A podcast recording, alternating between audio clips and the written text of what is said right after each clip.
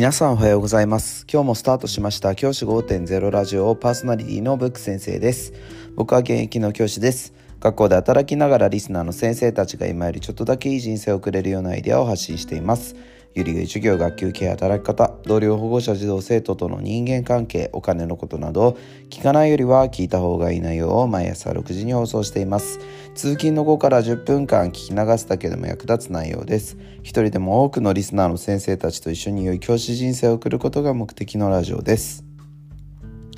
今回のテーマは楽天のセール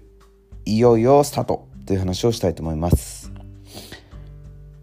6月4日日曜日の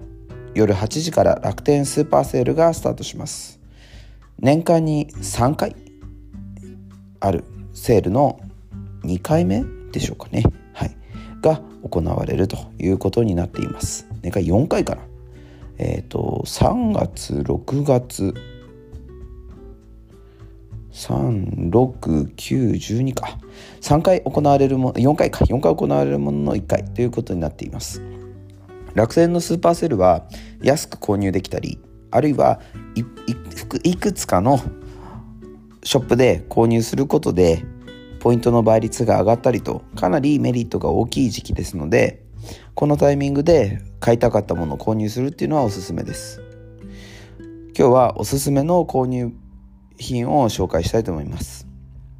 1つ目ふるさと納税です。ふるさと納税はこのスーパーセールの時に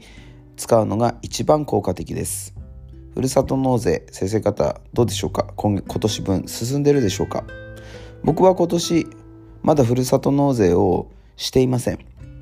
結構年始から今のところまでで結構な出費が大きくてなのでちょっとクレジットき、あのー、カードのこの利用額が結構増えてきちゃってるので、あのー、ちょっとしばらくはまだ買わないんですけど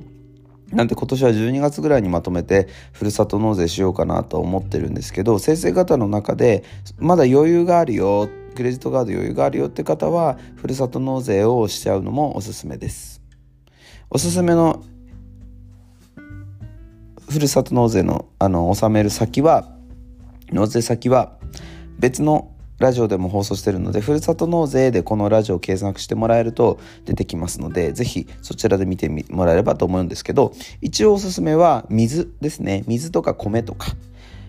ご家族がいらっしゃる方だったらお米とかあとは牛肉とかもあったりするので結構な量ですね。そういったものでもいいと思いますし最近僕が買ってよかったなと思ってる納税先としては包丁とかがありますね。はい、関市とかの包包丁とかそういったものとかも結構おすすめであったりします。そういったものをですねこのこのタイミングでふるさと納税を使ってあの購入していくことをおすすめをします。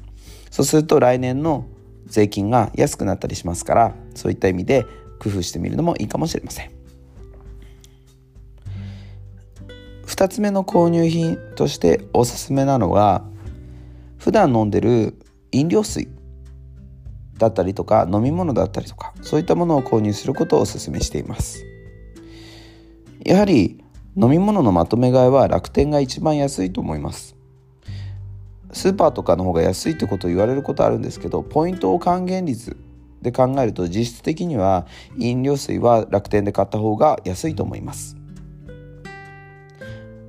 しかもスーパーで買うと持ってこなきゃいけないんですけど楽天だったらねあの佐川さんとか黒猫さんが運んでくれますからそういう意味でも負担が少なくなるのでおすすめをしています。あともう一つが日用品です。シャンプー洗剤歯磨き粉。そういった日用品はこのタイミングでまとめ買いをするのがおすすめです。